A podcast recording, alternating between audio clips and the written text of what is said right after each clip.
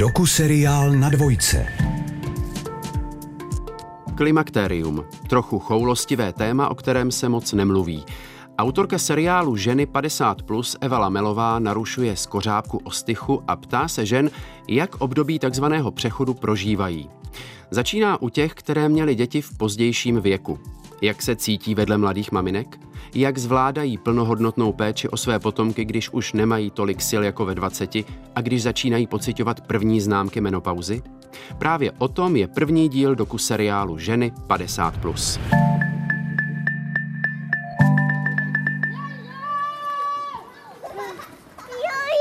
V žádném případě, jestli si to slíkneš, tak... Ta mladá maminka, tý může být tak, ty jo, klidně 47, veze kočár s dvouletým klukem. Fakt by mě zajímalo, jak to zvládá. Co? Ale honem, dej si to na hlavu, je zima. To jsem si nebudeš odcházet. Tak, nasaď si na hlavu. Tak tamhle jde další a tý bude tak kolem 45, máme mino. Počítám do tří, jestli si ji nenasadíš, odcházím. Jedna. Dva. Mně 36 a jsem plně vyřízená. Počkej. Tak tamhle tý je 50, určitě. Ty v Praze na Vinohradech jsou asi samý starší mámy. Je neuvěřitelný, kolik jsem jich dneska potkala. Jak to zvládají? To by mě ale fakt zajímalo tohle, protože já to nedávám. V žádném případě. Já si moc přeju druhý dítě, ale mám fakt pochybnosti. Já nevím, jestli to zvládnu. Když jsem dneska viděla ty starší maminky na hřišti, tak si říkám, oni to taky zvládají. Chtěla bych se s nima vlastně o tom nějak pobavit. Zkusím dát asi výzvu na Facebook a uvidím, jestli se nějaká padesátnice ozve. Tak jsem to dala na Facebook a ozvaly se mi různé ženy. Některé mají malé děti, některé starší, ale jedno mají společné a to, že jsou na Prahu menopauzy nebo už jí procházejí. A mně vlastně dochází, že se o nich moc nemluví. A já o nich taky nic nevím. Mířím za Tamarou, která jako jedna z prvních reagovala na mou výzvu. Tamaře je 45 let a podle fotky na Facebooku je to taková milá subtilní žena. Já jsem nastoupila do jedné nejmenované televizní společnosti v roce 2001. Poslední asi čtyři roky nebo možná pět let jsem se dostala na pozici vyšší a bylo to velmi, velmi náročné a byla jsem strašně unavená. Takže došlo k tomu, že jsem opustila po 13 letech eh, práci a po velmi krátké době samozřejmě jsme se s mužem shodli na tom, že, že bychom chtěli mít dítě.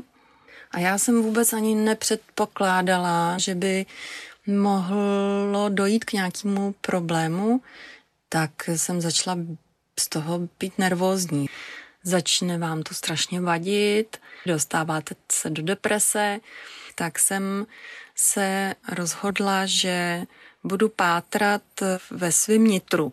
Meditovala jsem, byla jsem i týden ve tmě.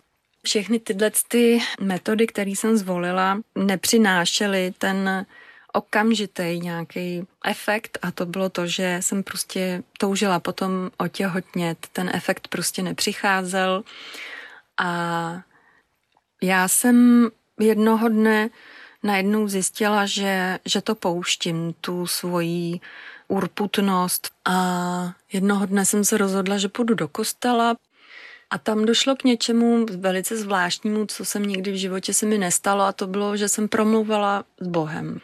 A tak za měsíc došlo k zázraku a to bylo to, že jsem otěhotněla. A narodil se mi asi půl roku před mýma 40. narozeninama. Ta únava, která přišla, byla opravdu veliká, já jsem byla tím strašně zaskočená. Nepřisuzovala jsem tomu nijak to, že bych jako byla stará nebo že bych se považovala za starou.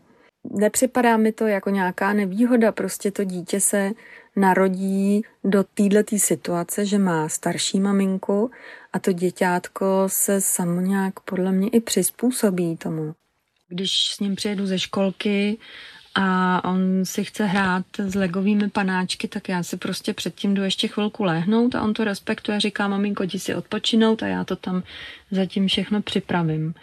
Upřímně řečeno, někdy se mi zdá, že ty trpělivosti mladší matky teda moc nemají. Myslím si, že trpělivost je něco, co získává člověk věkem. Jako před 20 lety já jsem měla úplně jiný starosti a potřebovala jsem si dokazovat, že jsem úspěšná, potřebovala jsem se stýkat s lidma. Prostě jsem neměla čas na to, abych eh, vychovávala dítě, ale výhoda je, že člověk určitě víc toho ví, dokážu formulovat svoje myšlenky, dokážu líp formulovat eh, svoje nějaké morální zásady, takže tohle si myslím, že přináší to pozdní rodičovství pro mě teda, protože já jsem zásadová příliš nebyla jako mladá. Jestli je rodičovství raný nebo pozdní, je úplně jedno. Prostě rodičovství přichází v momentě, kdy přichází. Pro mě přišlo v ten moment, ve kterým přišlo. Prostě si myslím, že přišlo v době, kdy mělo přijít. A je to něco přirozeného.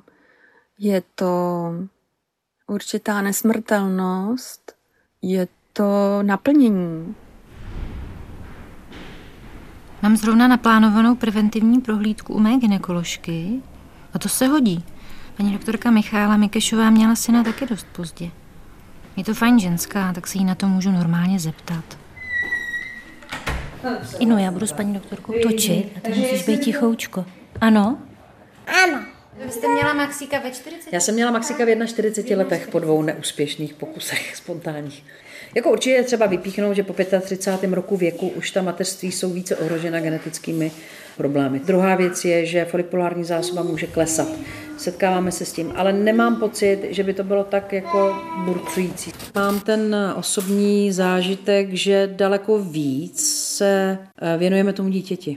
Prostě pokud si o tom hovoříme tady s matkami, tak eh, spíš by vypíchla ten nadhled prostě, že už se netrápí něčím, co je opravdu jako s tím dítětem, když se něco děje a daleko více možná dovedou pomoct. My musíme samozřejmě ta těhotenství pečlivěji sledovat, protože samozřejmě hrozí, že se objeví jak interní nemoci, které můžou být schované, a nebo že, dejme tomu, děloha může začít reagovat, může tam být stav po opakovaných zánětech, močového měchýře a tak dále. Takže tu ženu kontrolujeme bedlivěji. Prostě daleko víc s ní povídám o tom, jestli něco trápí, takže se o těch ženách dozvídám dost věcí. Vždycky první, co jim říkám, jako psychicky to dáme každá. Fyzicky to nemusíme dát každá. Tak já nevím, jestli mám mít to druhý dítě. Mám z toho pořád strach. Ale dostala jsem kontakt na Gabrielu Tuaty, fitoterapeutku, to znamená, že léčí přírodní cestou. Je to krásná černovlasá žena, taková indiánka. Opečovaná, odpočatá, vyspatá maminka je mnohem větší komodita v té rodině, než prostě vycucaná máma, která nespí, stěžuje si a ta žena by si v první řadě měla jako uvědomit za mě, že je to v pořádku dopřát si ten den pro sebe, ale něco, co asi u ženy nejde měnit, tak je nějaká hormonální zásoba. A ten progesteron, ten opravdu prostě té ženě po 35. roce klesne hodně rapidně, tam je fakt takový schodek. Progesteron je vlastně hormon jako životní energie z mýho pohledu. Jo, a v tom těhotenství je tam ohromná spotřeba toho progesteronu. Hmm. Takže možná je fajn, když už jako vím, že teda do toho miminka v tomhletom věku chci jít, tak je nějaká jako preventivní vlastně jako dotace toho progesteronu v přírodní formě, forma jako fitoprogesteronu je bez vedlejších účinků. Tak tam zase je lepší spánek, nejsou tam bolesti prsou, není tam třeba poporodní deprese. Jo, když je málo progesteronu, tak se může stát, že se nepodaří přirozený porod. Může se stát, že ta žena se nerozkojí. Obecně to lidstvo teď zažívá problém té estrogenní dominance. A ten progesteron je nízký. Klesá s mírou stresu, špatný spánek, špatná strava, nadužívání, hormonální léčby. Mnohdy stačí doplnit jenom fitoprogesteron, někdy, když je tam opravdu jako razantní pokles estrogenu, tak je dobrý doplnit prostě v jedné části, v druhé části rozdělit tyto. Mm-hmm. A funguje to. Medicína západní většinou nabízí jenom ten estrogen, což ne vždycky pomůže. Já jsem certifikovaný fitoterapeut, takže moje první jako gro je, že já nikdy nedoporučuji bylinky, aniž bych měla nějaký jako osobní kontakt s tou ženou. Myslíš, že kdyby žena, až nás budou poslouchat ženy, že třeba kdyby šli ke svý ginekoložce a poprosili o svůj hormonální profil, že může se stát, že je pošlou k šípu? Může, zažívám to, že když žena si to jako vyžádá, tak uh, občas ginekolog řekne, to je úplně zbytečný, to nepotřebujete. Ale neříkám, že to je mnoho. Já už teď za tu spolupráci s lékaři nějak jako začínám vnímat, že se to posouvá. Nicméně pak je takový to, že vám teda nabídnou hormonální profil z krve, a tam je to ale hrozně irrelevantní. Hmm. Já si myslím, že tu menopauzu a vůbec ten pokles prostě to, jako to těch hormonů ta žena vnímá velmi špatně právě proto, že jí vlastně na to nikdo nikdy předtím neupozornil, že to přijde.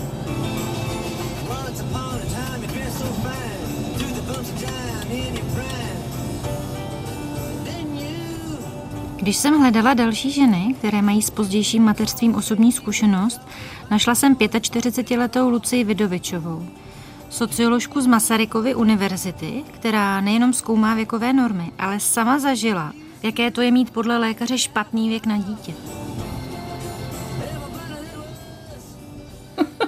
já, já jsem 77. ročník, tak já nevím, 45 nebo tak nějak, fakt to nepočítám. Mám teďka druhačku, to je vlastně jako nejmladší moje dítě, mám 15 letýho a 11 letou. My jsme byli s manželem asi 7 let a jezdili jsme kus světa a vlastně jako děti se neudávaly. A tam už vlastně doktor jako, jak to jako neřeší a říká, ještě chvíli počkám a ještě tak vám dáme nějaký léky, jo.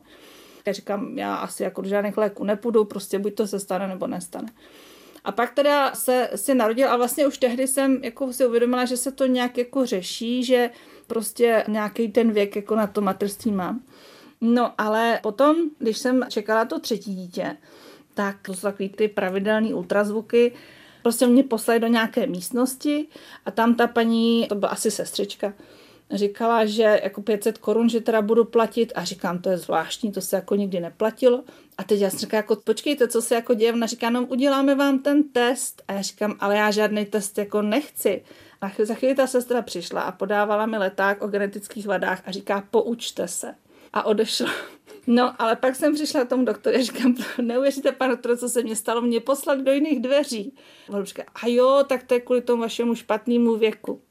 A v tu chvíli jsem si uvědomila, že existuje slovní spojení špatný věk, který se jako dává ženám, které jako mají vyšší věk a jsou teda těhotné. Takže to ve mně tak jako zůstalo velmi hluboce, protože už tu chvíli jako jsem jela hodně v těch teoriích těch věkových norem a teď jsem to jako zažívala. Prostě jsou věkové tabulky, já jsem je přešvihla a tudíž jako se se mnou bude určitým způsobem jednat. Jako šlo mi tou hlavou, říkám, tak mám jako nějakou historku do přednášek.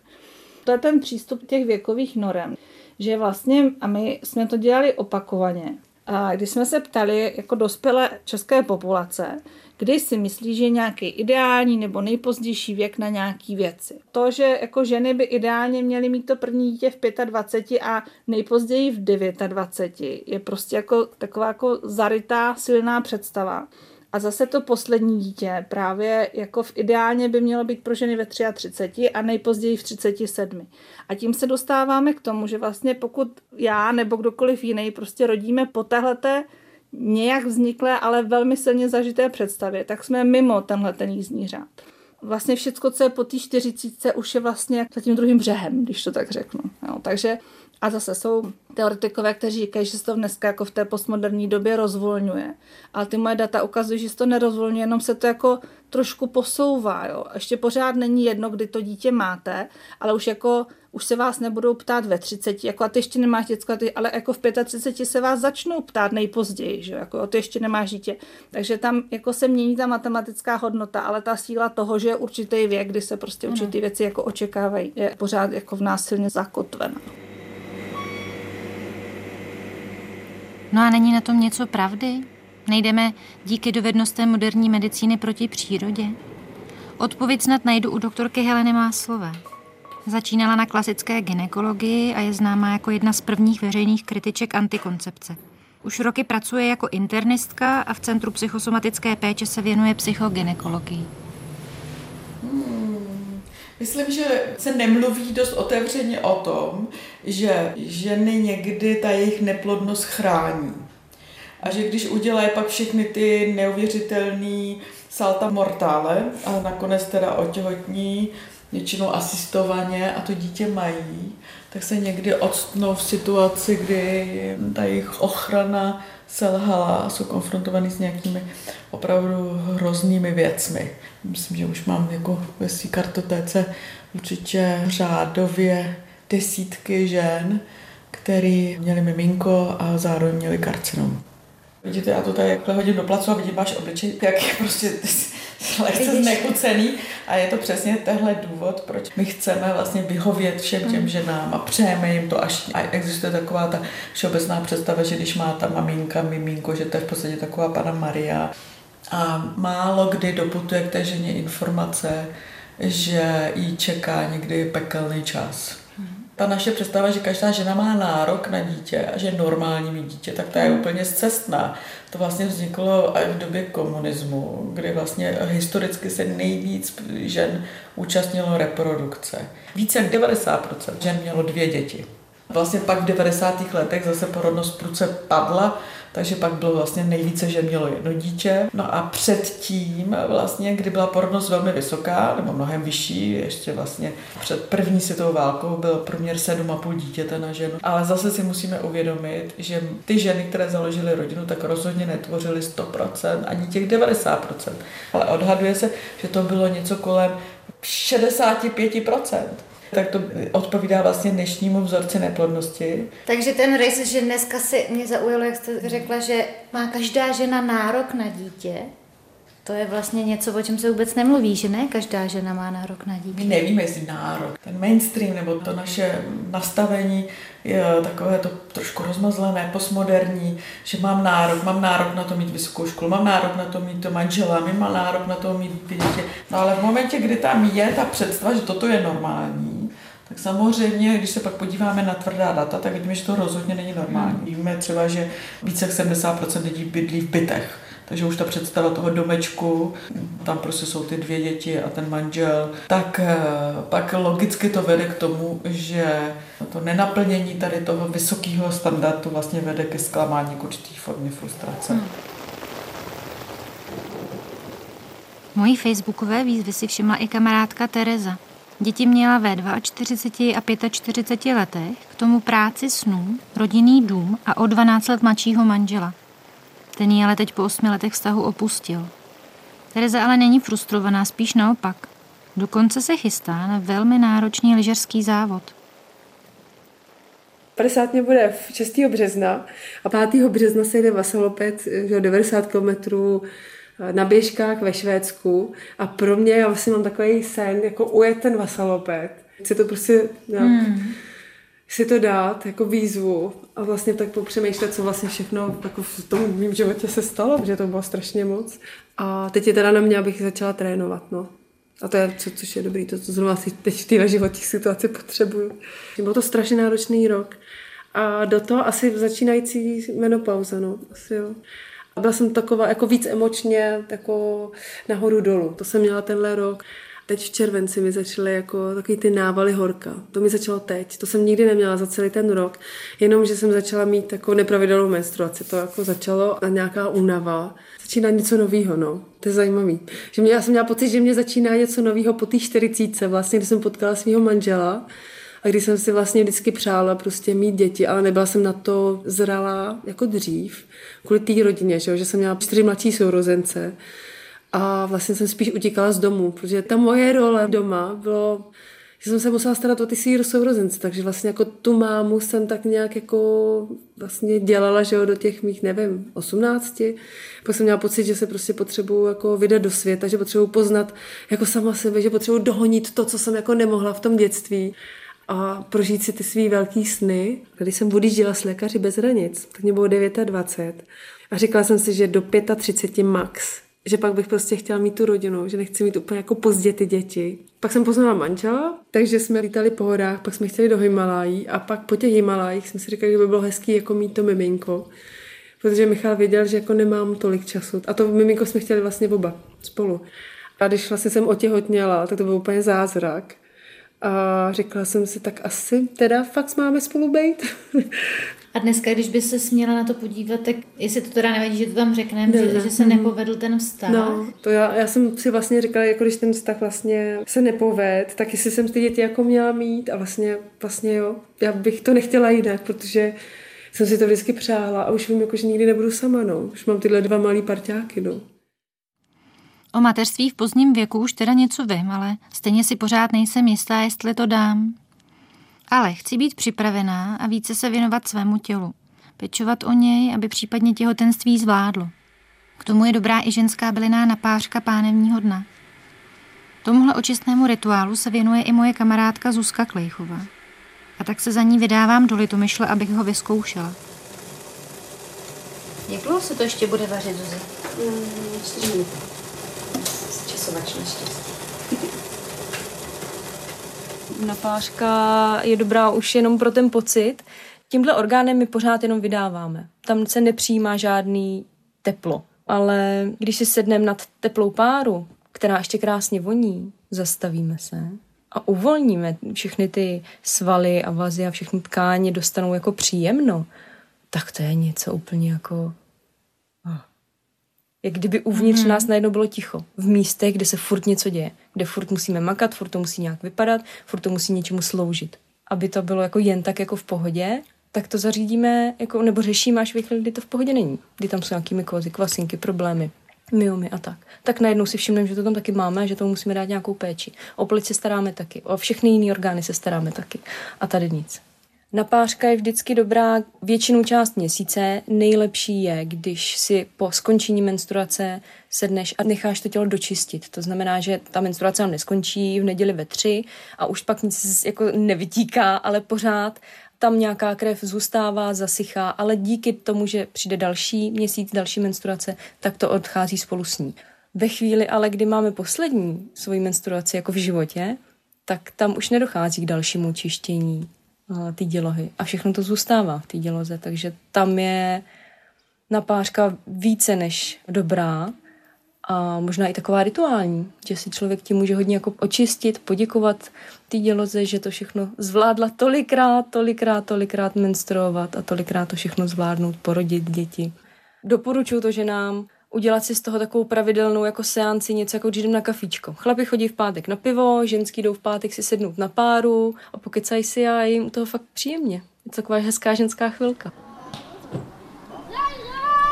Inulko, chceš jít na klouzačku nebo půjdeš tam na toho houpacího koníka? na koníkovi. Tom, co jsem mluvila se staršími maminkami, mi dochází, že neřeší jenom únavu z péče o děti, ale musí se také třeba vyrovnávat s přicházejícím přechodem. To je mimochodem něco, co řeším teď i já. Začala jsem mít hormonální problémy. Že by to byla menopauza, když je mi 36? No, to musím zjistit.